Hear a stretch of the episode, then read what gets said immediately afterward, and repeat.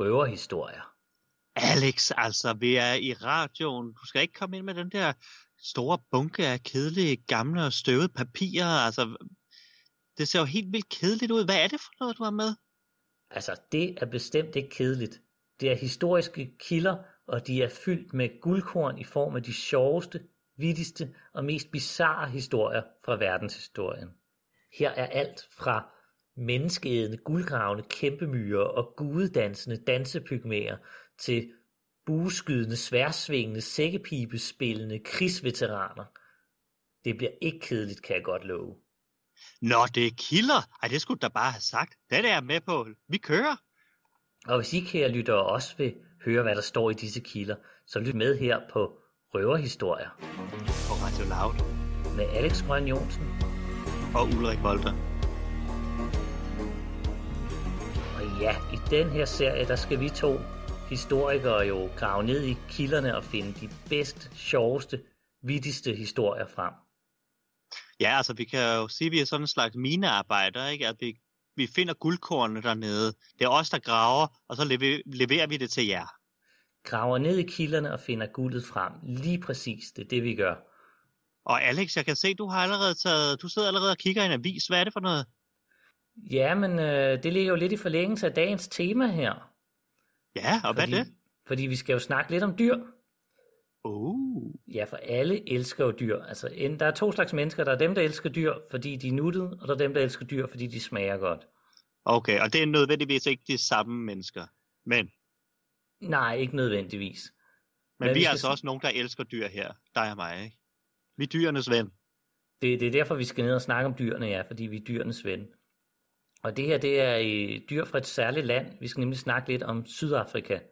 Ja, okay. Fordi i Sydafrika har de sådan lidt, lidt mærkeligt forhold til dyr, fordi Sydafrika, det er egentlig sådan lidt, de har egentlig også et lidt mærkeligt forhold til mennesker, for den sags skyld. Når man tænker Sydafrikas historie, tænker de fleste jo nok på apartheid. Ja. Og man kan sige, på den måde har Sydafrika jo sådan ret umenneskeligt forhold til, til mennesker i deres samfund, eller nogle mennesker i deres samfund. Men historisk set, så når det kommer til vilde dyr, så har de haft et underligt menneskeligt forhold til mange af de her vilde dyr. Altså de har taget dem ind og så behandlet dem som mennesker? Ja, jeg har været ude og hente vilde dyr ude fra savannen af og behandlet som, som mennesker. Og den her historie handler lidt om det, fordi jeg har taget en avisartikel med fra The Illustrated Sporting and Dramatic News. Nå for søren. Ja, så ved du, det bliver dramatisk. De har taget en historie med om a novel signalman. Altså en, en særlig signalmand. Ja, det er nemlig sådan lidt, lidt spøjs signalmand, vi har med at gøre her. Og det var en signalmand, der hed Jack. Men Alex, hvornår er vi sådan cirka i tid? Altså artiklen er fra atten halvfems, øh, men Jack han arbejdede som signalmand der i attenfirserne. Jamen hvad var det for en slags signalmand han var? Altså han styrede sporsignaler i en by, der hedder Wiedenhagen i Sydafrika. Altså sådan noget tog, togspor? Lige præcis, sporsignaler til tog. Altså du ved sådan, så skal markere, hvad vej togene skal køre, og om de må køre og den slags. Okay, okay. Men øh, hvad er der mærkeligt i det? Og, og det er der jo i sig selv sådan ikke noget mærkeligt i, men, men når folk de kiggede ud af vinduet, mens de kørte forbi dernede, så var der altså nogle af passagererne, der godt kunne finde på at spørge, er det en abe? Ej, det er sgu da racistisk. Ja, ja det, det var det måske alligevel ikke, fordi ser du, Jack var faktisk en abe. Okay. Altså Jack var en bavian. Sådan en rigtig babu? Ja, ja, sådan en, du ved, med de der røde numser og alt det der. Som kravler i træerne, og oh, nå for helvede, jamen hvad fanden? Ja, så, så, så, så, så togselskabet havde simpelthen en uh, signalabe, der hed Jack, som styrede uh, det her sporskiftesignal. Ja. Altså, der var flere passagerer, der havde brokket sig ind til det her togselskab, fordi altså, der, hvor, hvor tryg føler man sig egentlig, når det er en abe, der skal sidde og styre de tog, man kører rundt i. Men hvad havde de bare sådan ud af det blå ansat en abe, eller hvad? hvad? Nej, der er en baggrundshistorie, fordi togselskabet måtte jo så sætte sig ned og finde ud af, hvorfor havde de en abe, der bestyrede det her, togsels, det her togspor i attenfirserne. Okay, så de vidste det faktisk ikke? Nej, de fandt jo efter, efterhånden ud af det, og så satte de jo i gang med en undersøgelse for at finde ud af, hvad der foregik her. Og historien var, at der var en øh, mand ved navn James White, altså en rigtig menneskemand, James White, ja. der, der havde arbejdet på at styre det her sporskifte. Ja. Men en dag var James White så uheldig, at han øh, blev kørt over et tog, og i den forbindelse mistede han sine ben. Nå, de var som bare blevet uh, skåret af. Ja, ja. Øh, og det er, jo, det er jo hvad der sker, når man ja, mister sine ben. Og så har han så fået nogle træben i stedet, så han kunne stå op, men han havde svært ved at gå, så han var jo nødt til at sidde i kørestol. Og, og han havde jo så brug for nogen, der ligesom kunne skubbe den her kørestol for ham. Ja. Men øh, det er jo dyrt at hyre folk til sådan noget, så han fandt jo en bedre løsning. Han gik ud på et øh, formentlig et vildt marked, og så købte han simpelthen en bavian. Ja. Og så trænede den her bavian til at gå og skubbe hans kørestol. Og det skulle da meget smart. Ja, men den her bavian, den var ikke bare smart, den var endnu smartere, end det fandt øh, James White jo ud af. Okay, den var smart. Den var rigtig smart. For James White fandt jo ud af, at han kunne optræne til at styre sporskiftet. Ja. For altså, man skal se for sig det her sporskifte, altså i attenhundredetallet, det er sådan nogle store håndtag, man skal gå rundt og trække i, og det kan man ikke rigtig gøre siden, så man er nødt til at have en, der kan gå hen og trække i dem. Men James White, han kunne jo ikke engang gå, altså var det ikke nærmest umuligt for ham at gøre det her? Jo, så det var derfor, han så valgte at træne Jack til at tage imod kommandoer, så Jack kunne øh, gå hen og trække i de rigtige håndtag på James Whites vegne. Og, og det foregår jo så ved, at de her sporsignaler dengang, de var jo ikke automatiske som i dag, man havde jo ikke computer, så man gør nej, det fra, fra togstationen, sender man med telegraf en øh, besked ud til signalmanden om, at nu skal der altså skiftes. Så det var øh, James White, der så bestyrede telegrafen og tog imod beskederne, og så gav han ordre videre til Jack om, hvilke håndtag der skulle hives i. Okay, og det er jo lidt ligesom i McDonald's, ikke? McDrive, at man så kører ind, og så bestiller man, og så er der en, der siger, yes, det er fint, på mellem, og så kommer man hen og får sine ting. Og det er jo to forskellige personer. Ja, nu, nu vil jeg så ikke sammenligne McDonald's-medarbejdere med bavianer, trods alt, men, øh, men hvis man bliver sammenlignet med Jack i sit arbejde, det er måske ikke en dårlig ting, fordi Jack var jo ikke bare signalmand, han var en rigtig, rigtig dygtig signalmand. Okay, så han var ikke bare sådan en lavet abe. Altså, ja, han arbejdede flere år for det her jernbaneselskab, og han lavede aldrig en eneste fejl. nul procent fejl? nul procent fejl, du. Altså D S B, de vil blive grønne af misundelse her. Nå for satan, jamen... Fordi så dygtig var han altså. Han var bare vildt god. Hvad? Jamen, han var jo bare et naturtalent, Jack, for det her. Så han blev selvfølgelig, efter de havde undersøgt og fundet ud af, at han var så dygtig, så blev han jo ansat og, og fik udbetalt løn. Altså fik han sådan en rigtig menneskeløn, du ved, sådan udbetalt pension og sådan noget, den dur? Altså, nogle kilder siger, at han fik en løn på tyve cent om dagen, og så en halv flaske øl om ugen. Jack var ovenikøbet så god, at der skete jo det en dag, så havde de faktisk, menneskerne havde lavet en menneskelig fejl. Fordi de havde faktisk okay. glemt, og sende en telegrafbesked afsted om et tog, der var på vej. Okay, så kan, øh, så kan White jo ikke rigtig gøre noget. Nej, James White kan jo ikke vide, at der er et tog på vej. Men øh, her ser Jack når jo at se det her tog komme, ja. Og Jack tænker hurtigt, øh, fordi Jack han kender efterhånden rutinen, der kører rigtig mange tog ved det her stop. Så Jack han ja. får hævet de rigtige håndtag og sendt toget den rigtige vej, helt på eget initiativ, du. Det var sgu da heldigt. Måske var det endda dygtigt. Det var både heldigt og dygtigt, fordi altså, det var en menneskelig fejl, der blev rettet af abelig kompetence, du. Det er jo det. Så, så, så Jack, han var en rigtig held, en genial abe, og den her historie, den gik jo hele verden rundt. Altså, vi har fundet en masse avisartikler, øh, som fortæller om den her bavian Jack. Altså, han blev virkelig celebrity-status. Ja. Men øh, desværre, så blev hans berømmelse ikke særlig lang. Hvorfor ikke? Jamen, det var i atten halvfems, der begyndte historien at brede sig, men allerede i foråret atten halvfems, øh, der døde Jack desværre af tuberkulose. Nå for helvede. Åh. Så Jack kunne lige nå at blive berømt der, samtidig med, at han desværre afgik med, med døden. Det må da også have været trist for James White, ikke? Når man forestiller sig, at han har siddet i den sydafrikanske, det sydafrikanske ingenmandsland her, og måske har, har Jack været hans eneste... Ikke bare kollega, men det eneste sådan, ven i Miles omkreds.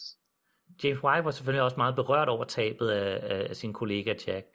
Uh, så James White han havde et sidste ønske. Han skrev i en... Vi har nemlig nogle breve fra ham, hvor han skriver, at han ville have Jack udstoppet. Ja. Um, og så skulle Jack så sidde i en stol med, med sin hånd på, på, på sit lår, for det var den position, Jack bedst kunne lide at sidde i. Men øh, hvis du nu i dag tænker, jamen jeg vil da godt ned så se den her udstoppede Jack, så er det desværre ja, kan man ikke... det? Nej, det er desværre ikke muligt, fordi skindet var altså for dårlig en kvalitet, mm. så han kunne ikke blive udstoppet. Men Albany Museum i Sydafrika skulle have Jacks kranium, men de har rigtig mange baviankranier, så de ved ikke, hvilket der stammer fra Jack. Okay, så det er simpelthen nålen i høstakken. Den er der, men man ved ikke rigtig, hvilken en af dem. Ja, men man kan til gengæld se, at der er et, et fotografi, der cirkulerer på nettet, der blev taget på det her tidspunkt af Jack, ja. Hvor Jack han står og betjener håndtagene, mens James White står på sin træben ved siden af ved skuret og, og instruerer Jack. Men altså, som jeg siger, D S B ville være misundelige, fordi jeg tror, at vi har alle sammen prøvet det der med at sidde i et D S B-tog og få at vide, åh, nu er der igen problemer med sporsignalerne, og vi skal vente på signalerne. Ja, det er det. Så kan man sidde og holde en halv time i Fredericia eller et eller andet andet sted. Det kunne være, at D S B måske burde overveje at gå ud og hyre sig nogle bavianer til at styre deres øh, signaler. Det kunne være, at det faktisk ville være bedre. Altså, Jack havde jo nul fejl. Ja, hvis man forestiller sig, at man ansætter to-tre bavianer, ikke? Så kan de sidde rundt omkring i landet og lige styre de systemer, der nu må være. Ja, det synes jeg altså lyder så meget klogt, det der med sådan at betale i håndører og øl. Ja, det lyder som en god monkey business. Øh, Alex, jeg får en idé. Okay, hvad er det for en idé? Okay, altså vi to, vi er jo, vi er jo historikerne, vi er jo minearbejderne, der graver guldet frem til lytterne her, ikke? Ja. Vi skal da ikke spille vores tid med at sidde og producere. Vi skal da ikke spille vores tid med at redigere i den her, det her lyd og, og sørge for, at det hele spiller. Det skal da bare spille. Jeg får en idé. Så du tænker, der er en, der kan levere det her med, med en nulfejlskultur? Nulfejl. Ingen retakes. Vi ansætter en lydbavian. Hvad siger du til det? Det lyder som en god plan. Ved du hvad, hvis vi øh, bliver succesfulde med det her radioshow, så synes jeg, vi skal spørge Radio Loud, om vi kan få en lydbavian til at lave vores lydredigering for os. Ja, skal vi ikke gøre det? Det vil både være praktisk for os, effektivt, og så vil det også være mega hyggeligt og super svedigt at have en bavian siddende i studiet lige derovre. Jamen altså, det bliver vores, øh, det er vores succeskriterie. Vi ved, vi er nået toppen, når vi har en bavian i studiet til at redigere vores lyd. Ja, præcis. Det bliver sgu da fedt. Ja, mm. men jeg tror, vi alle sammen sikkert også har prøvet før at have de der jobs, hvor man sad og tænkte, kunne man ikke egentlig få en bavian til at lave det her arbejde, jeg laver, men... Ja. Jeg har også fundet ud af, at der er mange virksomheder, jeg tror også, de ved, at praktikanter måske er billigere end bavianer. Det... Ja, det er jo det. Det er værd, at vi er nødt til at starte med en praktikant, og så efterhånden skifte dem ud med en bavian efterhånden, som, som vi får penge nok. Ja, fordi vi behøver heller ikke at lønne praktikanter, vel? Nej, altså en, en bavian skal jo både have nogle småpenge og noget øl. Altså en praktikant, det, det er jo helt gratis. Hmm. Men Alex, er det... Er det moralsk i orden? Altså, jeg tænker, jeg synes sgu ikke. Jeg vil egentlig helst have, at vi ansætter en bavian, fordi jeg synes, det er det moralsk rigtige, at man betaler løn for udført arbejde. Ja, som vi kan se ud fra Jack, øh, så kan en bavian jo nogle gange godt levere den samme eller bedre arbejdsindsats end et menneske. Altså, man kan jo sige, måske er der egentlig bare ikke så stor afstand mellem aber og mennesker. Nej, altså der går jo, faktisk så lever en bavian jo faktisk op til Platons definition af et menneske. Okay, jamen hvordan definerer Platon et menneske? Jamen Platon havde oprindeligt en definition af et menneske, som at det var et tobenet væsen uden fjer. Ja. Men så går der en historie om, hvordan filosofen Diogenes, han så valgte at møde op på Platons akademi med en plukket høne og sagde, se, her er dit menneske. Ja, okay, så passer jo faktisk på definitionen. Ja, men, men Platon ændrede så sin definition til, at, at det så skulle være et tobenet dyr uden fjer med flade negle. Men bortset fra det, så hører en bavian jo faktisk stadig ind under den definition jo. Så vidt jeg kan se på billeder, har bavianer i hvert fald flade negle. Så... Og de har ikke nogen fjer. Nemlig. Så teknisk set er en bavian jo et menneske ud fra Platons definition. Og måske kunne en bavian endda have lyst til at blive et menneske. Måske. Altså det minder mig jo lidt om en sang fra Junglebogen, som jeg synes, vi skal høre nu. Ja. Og det er Louis Prima med I Wanna Be Like You, The Monkey Song.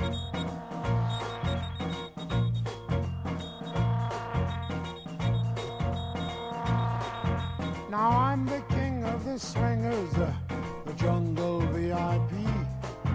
I've reached the top and had to stop, and that's what's bothering me. I wanna be a man, man cub, and stroll right into town, and be just like the other men. I'm tired of monkeying around. Ooh, I wanna be like you. I wanna walk like you, talk like you too. You'll see it's true. An ape like me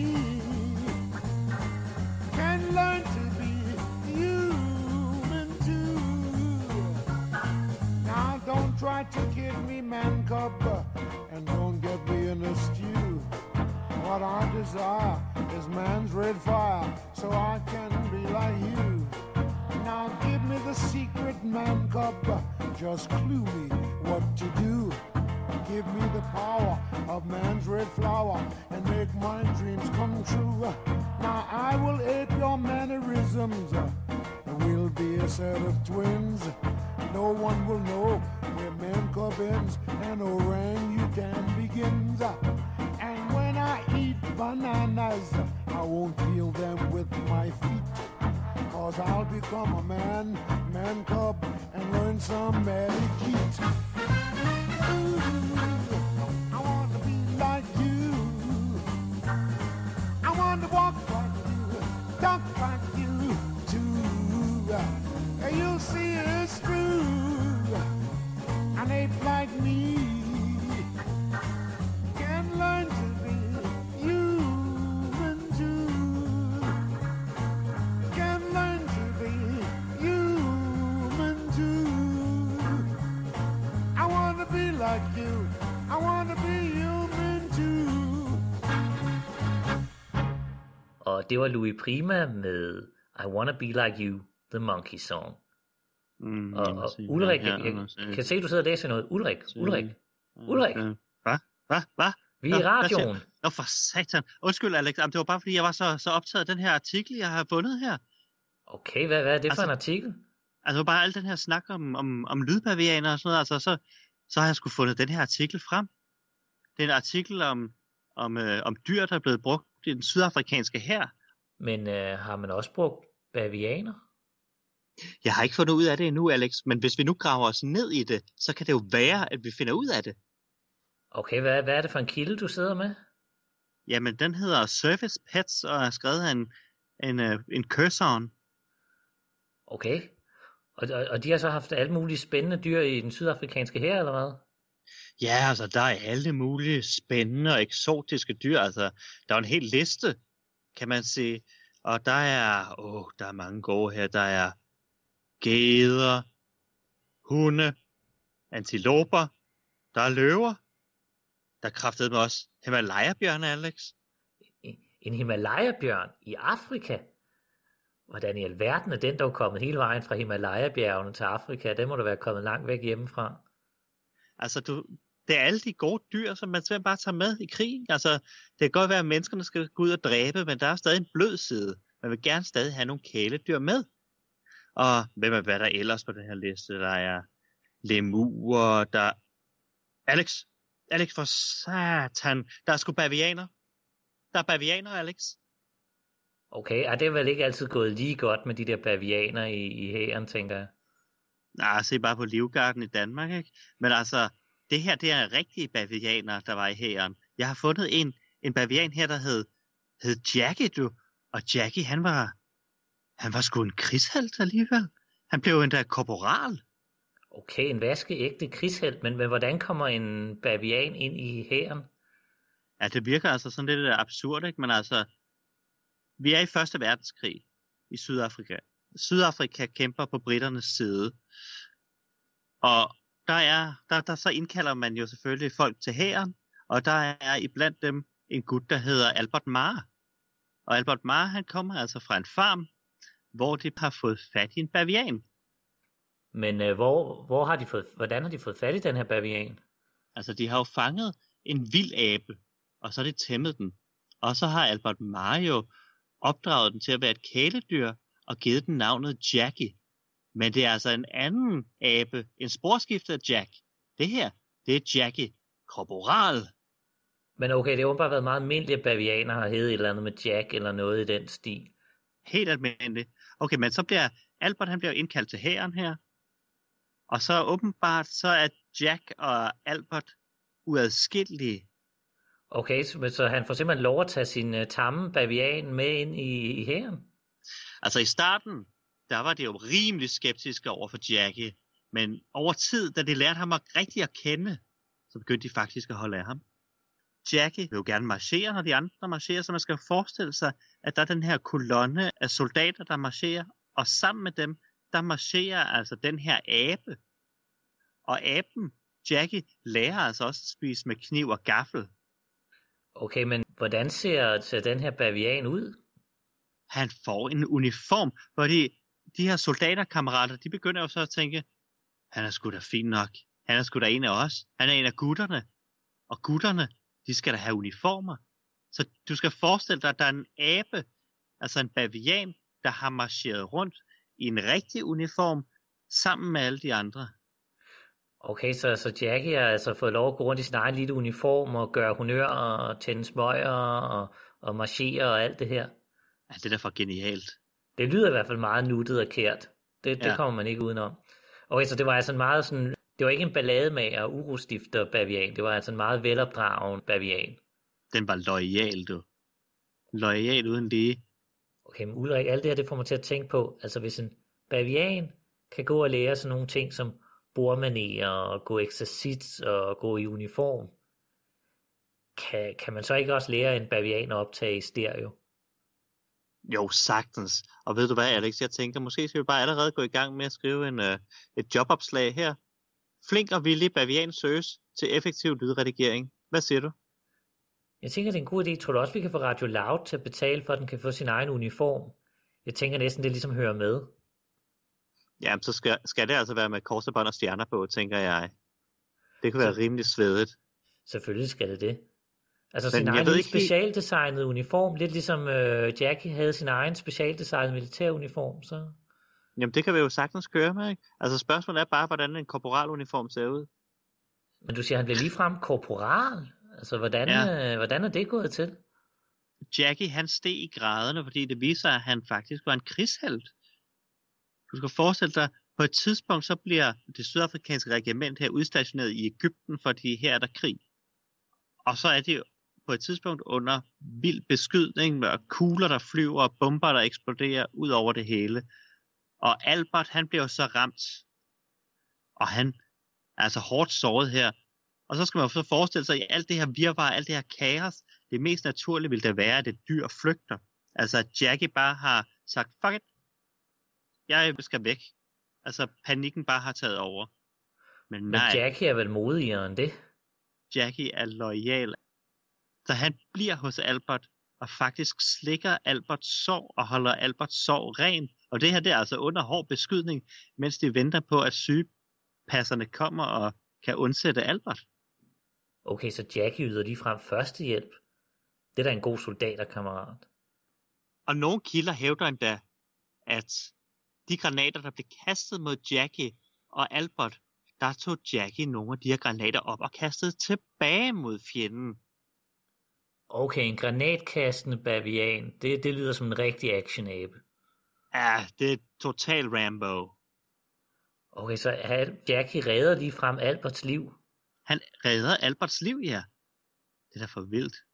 Okay, men, men øh, hvad, hvad skete der så bagefter? Altså fortsat krigen for, for Albert og Jackie? Ja, altså de ryger på hospitalet, men kommer tilbage igen til, til regimentet her. Og på det tidspunkt, så bliver de så sat ind på Vestfronten, altså det hårdeste sted under første verdenskrig, ikke? Altså direkte ned i skyttegraven, frontline, du. Og okay, ja, det, det, det er jo der, hvor det går virkelig brutalt for sig. Ja, præcis. Det er virkelig sådan krigens stålstorm, ikke? Og så finder man faktisk ud af her, at Jackie, han fungerer rigtig godt under krig. Altså man kan bruge ham som, ikke bare som en slags vagthund, men som decideret vagt. Fordi han ser bedre end de andre soldater. Og når han så ser fjenden nærme sig, så melder han. Okay, men kan han også være med til sådan at grave og bygge og alt sådan noget? Han har jo trods alt fingre og tommelfingre, ligesom, øh, ligesom mennesker. Jamen altså, det var jo helt normalt sådan der på Vestfronten, at man gravede skyttegrave, fordi krigen var blevet så brutal, at man blev nødt til at grave sig ned. Og Jackie her så jo så, hvad soldaterkammeraterne gjorde under den her hårde beskydning, som ofte var der. Så han gravede sit eget lille skyttehul, fordi han så de andre soldater rundt om også gravede skyttehuller. Okay, monkey see, monkey do. Men desværre så blev han jo alligevel ramt, mens han var i gang med at bygge sådan et af de her skyttehuller.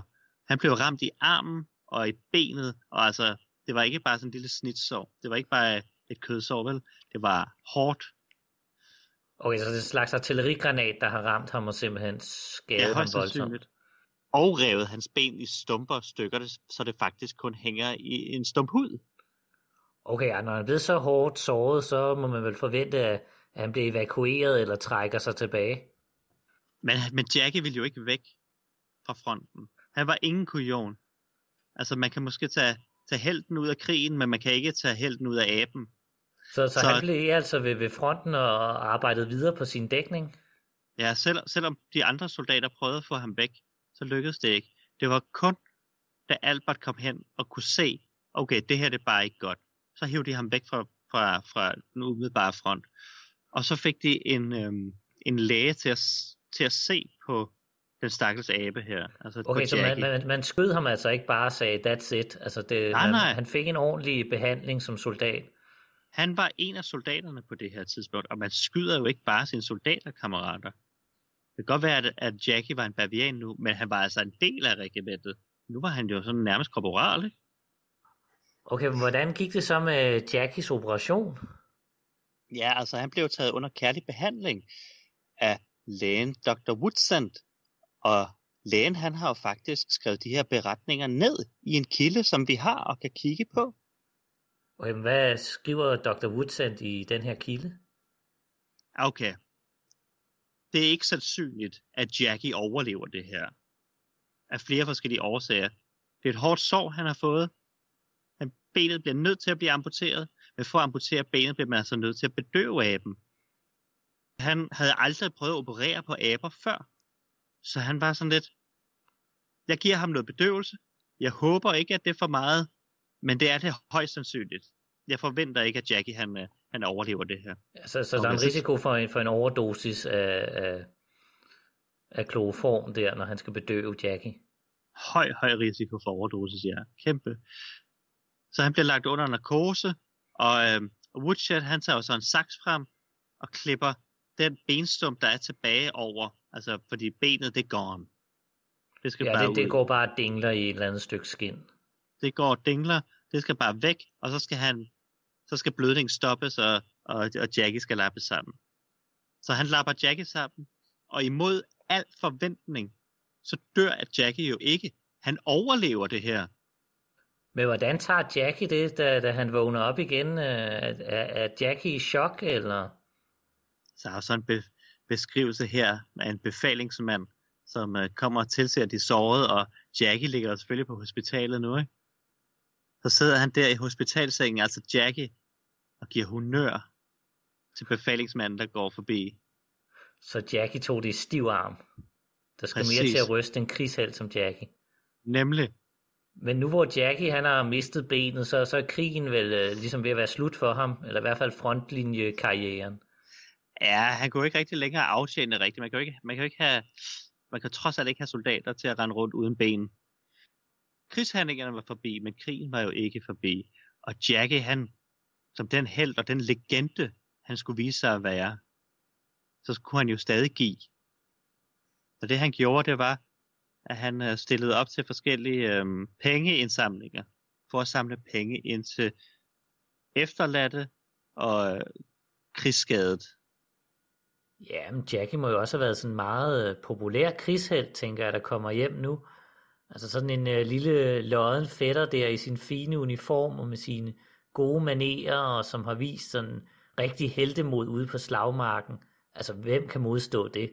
Altså, det kan jo ikke overraske nogen, hvis han har kunne samle gode penge ind. Og han samlede jo rigtig, rigtig mange penge ind, faktisk. Okay, så, så udover, så ikke bare under krigen reddede han menneskeliv, men faktisk også efter krigen var han med til at redde menneskeliv. Det er nemlig det. At benytte sig af sin stjernestatus. Det er nemlig det, han gjorde. Så han blev altså en decideret legende. Og nu siger du legende, men, men fik han også nogle officielle anerkendelser for sin krigsindsats? Ja, man kan nærmest sige, at Jackie han blev den højst dekorerede abe i den sydafrikanske hær. Fordi ser du, over den ene skulder, der fik han en, øh, en stor rem. Og den rem, den viste, at Jackie var blevet såret i kamp. Og det er jo ligesom en, en kudo til, at han, han havde opført sig helt modigt i kamp. Og øh, en anden ting, der skete, det var, da han kom hjem igen efter krigen, fordi han overlevede jo alt det her. Så fik han tildelt en medalje for at have været med i The Great War. Og ikke nok med det, du, så fik han tre små mindre remme øh, på sit ærme. Og de tre remme, de viste, at Jackie faktisk, faktisk havde tjent i tre år. Altså tre års krigstjeneste. Okay, så han har haft rang af korporal og fået medaljer og udnævnelser for sin indsats i krigen. Præcis. Okay. Ja. Men, men hvad skete der så med ham der efter krigen? Ja, altså nu bliver det jo, for historikere bliver det rigtig interessant nu. Men det der skete efter krigen, som der ofte sker med legender, det er, at der kommer mange forskellige historier, mange forskellige myter. Og så kilderne er altså uenige om, om, om Jackies viderefærd. Kilderne er meget uenige her. Kan, kan du komme med nogle øh, genfortællinger af, sådan, hvad retninger øh, kilderne fortæller? Ja, altså, nogle kilder siger, at Jackie kom i zoologisk have efter krigen og levede resten af sit liv der. Mens andre kilder siger, at han kom med Albert Marr tilbage på farmen, hvor de begge to kom fra, og levede resten af sit liv der. Okay, men øh, hvordan endte hvordan endte Jackie af dage? Ja, altså, kilderne er enige om, at han faktisk døde i maj nitten enogtyve, men de er uenige om, hvordan han døde. For nogle kilder siger, på grund af de sår og de amputeringer, som, som Jackie fik i løbet af krigen, så kom der faktisk infektioner i de sår.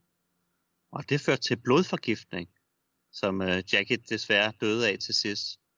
Mens nogle andre kilder hævder, jamen hjemme på farmen hos Albert Marr, der øh, på en eller anden måde opstod altså en ildebrand, og et hus brændte ned. Altså deres hjem brændte ned. Og så er der nogen, der hævder, jamen Jackie døde dagen efter af chok over at se det brænde ned. Og så er det, vi sidder her og tænker, jamen det kunne da måske godt tyde lidt på sådan en P T S D-reaktion, at øh, Jackie ser hjemmet brænde ned, og så kommer alle de her krigstraumer op i aben. Okay, så det er chok og P T S D, der måske kan have taget livet af ham, eller en blodforgiftning, ja. Alt efter kilderne. Ja, præcis. I krige er der mange helte, men altså, man får ar, både fysisk, men altså også sjæleligt af en krig. Men selvom Jackie ikke overlevede sine ar, så vil myten om den lille behårede krigshelt leve videre. For du ved, hvad man siger om legender. Legender, de dør aldrig.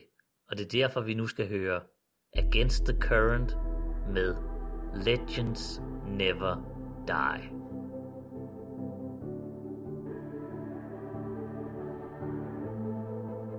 Legends never die when the world is calling you. Can you hear them screaming out your name? Legends never die. They become a part of you. Every time you play for reaching greatness, relentless, you survive. They never lose hope when everything's cold and the fighting's near. It's deep in their bones, all right into smoke when the fire is fierce. Oh, pick yourself up, 'cause legends never die. When the world's calling you, can you hear them screaming out?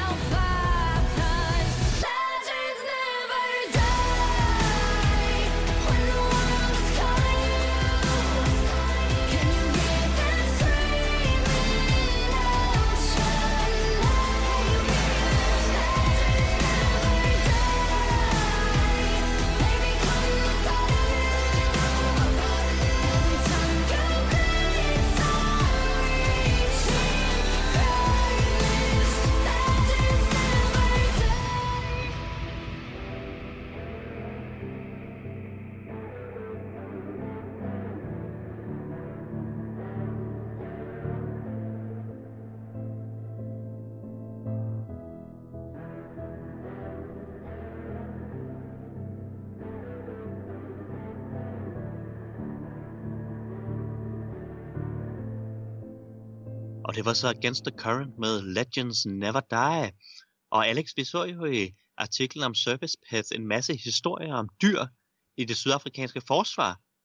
Og øh, jeg kan forstå, at du har fundet endnu et dyr, som er blevet brugt i det sydafrikanske forsvar. Nemlig. Øh, denne gang er vi gravet ned i øh, kilder fra nogen, der hedder Reckhaze, som er sådan nogle Sydafrikas svar på jægersoldaterne. Og de havde et meget interessant dyr med sig i deres lejr. Er det en lydbavian? Ah, det er dog ikke. Men det dyr, det kan være meget rart at have, hvis man ligesom vil beskytte sig mod indbrudstyve eller holde nærgående fans væk. Altså, hvis lytterne kunne se billeder af os, så ville de jo naturligt holde sig væk. Og det er jo derfor, vi er i radioen og ikke i fjernsynet. Men er det, er det et stort og farligt dyr, eller hvad, hvad har vi med at gøre her, altså? Man kan vel nærmest kalde det en, en, en slags kat i deres lejr. Altså en lille missekat? Misser? Det, det kan man måske godt sige.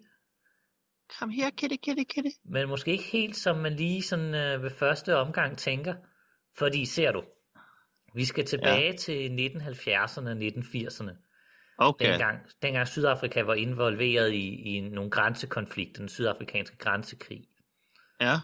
Og i den forbindelse, så skal vi ud til et fort, der hed Fort Doppies, der lå i det, der i dag er Namibia, ude in the middle of nowhere. Okay, og det ligger der, fordi det var en del af krigen? Ja, det lå ude i de der sådan øde grænseområder, fyldt med natur og vilde dyr, og ikke et øje i nærheden. Fort Doppies er jo et opkaldt efter en abe, der havde for vane at stjæle sådan ammunitionshylstre, efter man havde været ude at skyde. Øh, altså såkaldte doppies. Ja, okay. Men, men hvad har det med en kat at gøre? Jo, men ser du, de fik jo to meget interessante missekatte her ude i deres lejr. Fordi de fik øh, to løver, udleveret af, af, af to unge løver, udleveret af den zoologiske have i Sydafrika, som skulle sættes ud i naturen igen. Okay. Nå, fordi de var in the middle of nowhere, så kunne de få løverne og sætte dem ud i naturen. Nemlig. Og, og så kunne de jo få lov at leve der som en slags meget store udekatte, der sådan skiftedes lidt mellem at bo i lejren og løbe rundt ude i naturen derude. Okay. Så den her lejr fik faktisk to løver. Bare ja, lige... til, nærmest til eget brug, simpelthen. Lige en præcis. Kælekatte. Det er jo nærmest uh, Tiger King om igen. Bare i Sydafrika. Jamen, det er nemlig sådan en slags sydafrikansk Tiger King, vi skal ud i i dag. Man kan så sige, det endte rimelig hurtigt med, at, at den ene løve, den desværre døde i kamp med, med vilde løver. Nå. Men den anden øh. løve, Teddy, ja. han fik et øh, godt langt liv.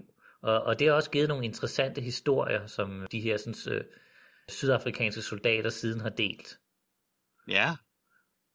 Ham her Teddy, han levede jo som en slags udekat hos dem. Altså det var sådan noget med, så løb han rundt nogle dage ude på savannen og jagtede bytte og lavede, hvad løver nu laver derude. Og så en gang imellem, så slendrede han ind på militærbasen, hvor han kunne blive klappet og kælet og få noget mad og hygge sig lidt med soldaterne. Så det var sådan en blanding af en slags vild dyr og, og, og tamløve samtidig. Ja, og sådan over tid, så blev han vel en, en voksen løve, ikke? Altså sådan... Det er jo det, han blev, og, og sådan nogle har en tendens til at blive ret store. Men ja. øh, på mange måder, så opfattede han nok sig selv lidt som sådan en slags øh, nuttet lille huskat, fordi Teddy havde jo den uvane, at han, han kunne godt lide, at, når folk lå og sov, og, og lægge sig op i sengen hos dem. Ja, og, og det, det er jo sikkert frist. Ja, det er jo sikkert meget hyggeligt, når sådan en lille huskat gør det, men, men når du har sådan en ret stor, tung løve der, der kommer op og lægger sig i sengen hos en midt om natten, den vejer meget jo. Misser. Nemlig.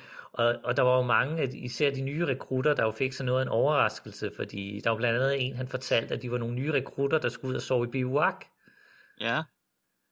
Og så vågner han midt om natten ved, at ham, der ligger ved siden af ham i bivakken, han skriger højt. Ja. Og så vender han sig om, og så kan han jo se, at, at der ligger den her store løve oven på kammeraten, der ligger og slikker kammeraten i hovedet. Og man, kammeraten har jo tænkt, det er nu jeg skal dø, altså det er nu jeg vågner op med den her store løve her, og, men så kunne de jo hurtigt regne ud, at det måtte jo bare være den venlige løve Teddy. Ja, fordi Teddy, han er jo faktisk ret venlig, når det kommer til stykket. Det er jo det, altså problemet var jo måske ikke, at Teddy var lidt for venlig jo, øh, det der med at snige sig op i sengen, når man er en stor løve, det, det er ikke så heldig en, en vane at have. Man kan jo sige, at Teddy måske sådan stadig er en gentle giant. Det kan man godt sige. Så, men altså, det gav jo nogle gange også nogle problemer, for eksempel når man skulle have, have gæster på besøg. Okay, så nogle gange kom der fint besøg, og så skulle man helst opføre sig ordentligt, eller hvad? Altså, det var ikke så tit, der kom gæster, kan man sige, for det her, det er sådan the middle of nowhere. Der var vist et ja. par hundrede kilometer til den nærmeste rigtige by. Altså, vi er sådan virkelig ude i, i junglen. Men det skete ja. jo en gang imellem, at der var folk på besøg, og så havde man jo for vane, at så skulle man ligesom spærre lejren af med, med det, de kaldte teddyspærre, og sådan så løven Teddy, han ikke lige kom ind og skræmte gæsterne. Og fordi Teddy, han ville jo ikke gøre gæsterne noget, men man ville jo stadig ikke have, at gæsterne blev skræmte, vel? Nemlig. Altså, han er, han er en mild og venlig løve, men, men det er stadig en løve, og det er folk jo lidt bange for. Så man kan sige, det er så måske sådan en slags øh, et, et får i ulveklæder. Det kan man godt sige. Det var egentlig en meget god sammenligning. Men en ja. dag får de jo besøg af en, en rigtig ulv, kan man næsten sige. Der kommer politikerbesøg. Der er en minister, der skal ud og se den her base og se, hvad der foregår derude. Og den her minister, han var ikke særlig populær blandt soldaterne. Så de havde bevidst sørget for, at nu skulle de altså lige pranke ham her ministeren. Okay, han skulle lige, han skulle lige have en i siden, simpelthen. Ja, og han var aldrig blevet informeret om, at uh, Teddy eksisterede. Okay, han regner bare med, at han skulle ud og møde nogle soldater. Ja, ja, man havde sådan lige udeladt at nævne den der detalje med, at der altså boede en løve, der var venlig i lejren. Og man havde også undladt at nævne over for ham, at øh, toiletterne i lejren lå beliggende uden for øh, løveafspærringen. Nå, for søren. Ja. Og der sker jo det på et tidspunkt, jamen altså, så, så kalder naturen jo, og, og så må man jo rykke ud. Og, og det gælder også for en, for en politiker og en minister jo. Det er jo det. Men altså, de skal jo også nogle gange ud og tømmes, ikke? Så, så han går ud på toilettet der, og gør det, man nu skal der. Mm. Men øh, da han så har besvaret naturens kald, så øh, åbner han jo døren til toilettet, og så finder han jo ud af, at naturen kan altså også brøle igen. Okay, så han For... ser simpelthen lige pludselig Teddy, der står ude foran døren, lige da han åbner, så står der simpelthen en løve der. Nemlig, så han kommer ud af sin toiletbås, ja. og så, så, så ligger eller står Teddy ude foran døren der. Han skynder sig jo ind igen og låser døren, øh, og, og selvfølgelig meget chok, så han, øh, han råber jo så på hjælp jo. Ja, det kan man da godt forstå. Det, det kan man godt forstå. Gøre. Hvem vil ikke gøre det, når, når man sidder spadet inde på et toilet med en løve ude foran? Men øh, de soldater, der så er i nærheden, de synes godt nok, de hørte et eller andet, men øh, de valgte jo så bare at skrue op for radioen. De, de har jo sikkert hørt noget spændende lidt, eller røverhistorier, eller et eller andet i den stil jo. Så, så de kunne ikke høre ministeren jo. Det er jo meget uheldigt jo. Det, men det er i hvert fald deres undskyldning, ikke? Det, det er i hvert fald den officielle forklaring. Fordi det, det ligger stadig sådan lidt i, mellem linjerne, at pranken den fortsætter. Det er jo det. Og bagefter så skal man jo, på et tidspunkt kommer ministeren jo ikke tilbage, og så er der jo nogen, der begynder at blive bekymrede, og man skal så ud og finde den her minister. Ja. Og, og de bliver hurtigt enige om, de her soldater, de vil starte den del af lejren, der ligger længst væk fra toiletterne, og så meget langsomt ligesom arbejde sig i retning af, af toiletterne i den her eftersøgning efter den forsvundne minister. Man skal jo være metodisk i sin eftersøgning, ikke? Man skal jo starte fra den ende af. Det er jo det. Så efter en pæn rum tid kommer de så frem til toilettet, hvor de jo så finder den forskræmte minister, der er fanget inde på toilettet der med, med Teddy, der ligger og hygger sig ude foran. Og det endte jo så også med, at da ministeren han pænt havde fået sagt farvel og alt det der, så skulle han altså ikke ud og besøge den her lejr nogensinde igen. At man kan sige, det er en meget god måde sådan at sætte sig respekt over for politikere på, ikke? Hvis man lige har en, en løve med sig. Ja. Det giver sådan lidt løftestang i, i forhandlingerne, ikke? Hvis man lige har sådan en løve, der sidder ved siden af jer og er klar. Jamen, det er altid en god deal, hvis du skal ud og sætte dig i respekt. Men uh, det kan også nogle gange være lidt, lidt farligt for soldaterne også at have en løve. Okay. Der er for eksempel en historie om, at der var en dag en soldat, øh, han, han var i lidt dårlig humør, for det var egentlig, han, han havde egentlig fri aften, så han skulle ind og sidde på poppen, men han fik så til opgave, at han skulle ud og fodre Teddy. Okay, men han ville gerne, han ville gerne have en bajer, ikke? Men så skulle han simpelthen udføre det her job, han skulle lige fodre løven først. Nemlig, så han var lidt dårlig humør, og mm. han går så ud for, at han skal ud og finde øh, Teddy, og så ude for lejren, så finder han så Teddy, der, der sidder der. Og, ja. og så vil han hen og give Teddy noget mad, og så begynder Teddy sgu at snære og brøle af ham, og vifter sine poter ud efter ham. Nå for helvede, det er da uforskammet, det ligner da slet ikke Teddy det her. Nej, nej, men han tænker, jeg har en dårlig dag, og Teddy har haft en dårlig dag, og sådan noget, men altså, så altså, han bliver sur over, og nu vil han give Teddy mad, og Teddy er så også sur, og så kaster han maden på jorden foran Teddy, og så giver han ellers bare i gang med at råbe Teddy, og give Teddy et ordentligt møgfald, fordi ja. Teddy jo har været så uforskammet og brøle af ham, og slude efter ham jo. Ja, det er jo det. Fordi altså, løve er jo stor og farlig, men det er trods alt Teddy jo. Det er Teddy. Nå, han går så ind igen på, på poppen bagefter, nu kan han endelig holde fri, og inde på poppen, så ser han jo til sin store forbavselse, at der sidder Teddy på gulvet og venter på ham, og venter på at få sin mad. Men jeg troede, at Teddy var der udenfor, altså han har jo lige givet Teddy mad, hvordan kan Teddy så være inde i poppen? Jamen det viser sig så, at det faktisk slet ikke var Teddy, han havde mødt ude for lejren. Det var en vild løve, han havde umiddelbart havde gået hen til, kastet mad foran, og så ellers stillet sig op og begyndte at råbe af den her totalt uforstående vilde løve. Nå for satan. Men han har åbenbart kunne sætte sig så meget i respekt, at han ikke selv endte som løvefoder. Det er jo meget heldigt. Man skal bare ikke vise frygt, jo. Nej, åbenbart ikke. Det, det virker åbenbart, så det er et trick, der her er givet videre. Hvis du nogensinde møder en vild løve, prøv at råbe af den. Råbe af den. Sæt dig respekt over for løven. Nemlig. Det lyder sgu da ret vildt. Men altså, jeg kan da også godt forestille mig, at de her, de her soldater på basen, altså det er jo specialstyrker, så det er jo ikke bare sådan dogne værnepligtige. Det er jo nogen, der er sådan med hård hud, ikke? Altså nogle, nogle vilde personer, ikke? Som måske også kan nogle forskellige altså, tricks, kan man jo nærmest sige, ikke? Altså har nogle evner, ud over ja. Det normale. Jamen, det er nogle hårde hunde. Altså der er jo nogen, der svarer sådan lidt til, til jægersoldater i stil. Altså det er nogen, der, der kan finde ud af at give tæsk og tage tæsk og sådan noget. Men de kan også nogle tricks. Øhm, ja. Der her er en historie, men der var en af dem, han var, han, han var sådan en rimelig akrobatisk type. Ja. Og de havde nogle trampoliner ude i, i det her fort, og så en dag, så skulle han lige vise sine evner af. Ja. Og den her soldat, han, han, var sådan, han havde åbenbart et meget kendt ry i lejren. Men han kunne altså både lave saltomortaler og alt sådan noget med en cigaret i munden og sådan noget, og være, være the cool dude på en trampolin. Okay, ja, det, det er rimelig skælt. Nemlig, altså det er sådan noget, der kan imponere damerne, hvis der havde været damer i den her lejr, og det tror jeg ikke, der var dengang. Men så kan man i hvert fald imponere kammeraterne. Nej, det er også noget at kunne, ikke? Nemlig. Men så sker der jo det på et tidspunkt, at, at Teddy kommer så gående forbi den her trampolin, mens ham her ved at vise sine skills af. Ja. Og ham her soldaten vil lige prøve et enkelt lille skill mere. Han, han vil lige lave en prank på Teddy. På Teddy? Det er fandme modigt. Ja, han ved jo, at Teddy er en mild og blød løve, så det tænker han, det kan jeg godt. Så han, øh, hopper, han vil lige hoppe ned og gribe fat i Teddys hale. Ja.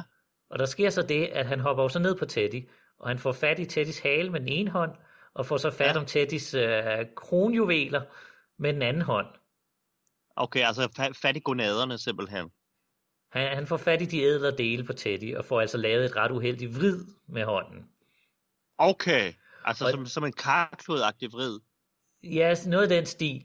Og, og, og Teddy bliver selvfølgelig skræmt og sætter i løb jo. Ja, ja, det er klart. Så man skal se for sig, som soldaterne beskriver det, at man skal se for sig den her løve løbe afsted i vild panik brølende, mens der er en soldat, der hænger dinglende bag ved løven der i dens testikler og hale. I klokkeværket simpelthen. Hold da op. Præcis. Viklet ind i klokkeværket, du. Altså men, det, det, det, det må da kræve sin mand sådan at uh, gribe fat i en løves klunker.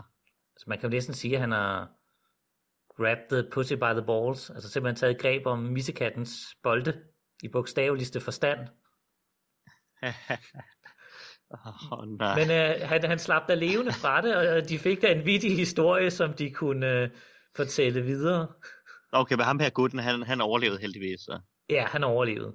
Øh, og Teddy fik også et godt langt liv, og så vidt vi kan læse os frem fra nogle af kilderne, så endte Teddy med at få sin egen øh, flok ude i naturen, og endte med at leve som en, en glad, vild løve.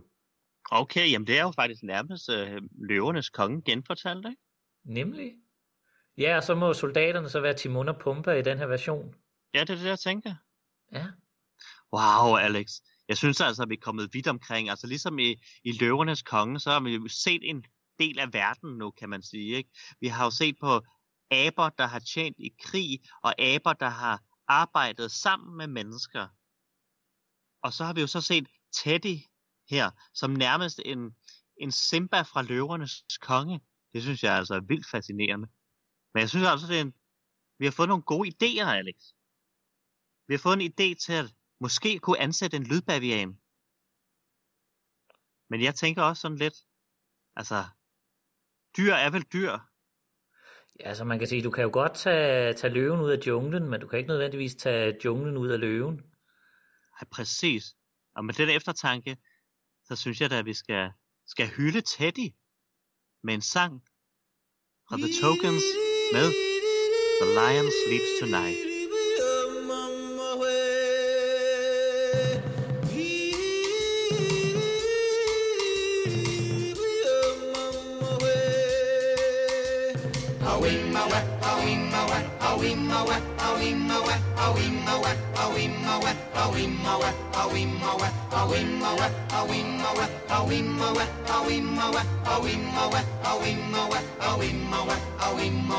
In the jungle, the mighty jungle, the lion sleeps tonight.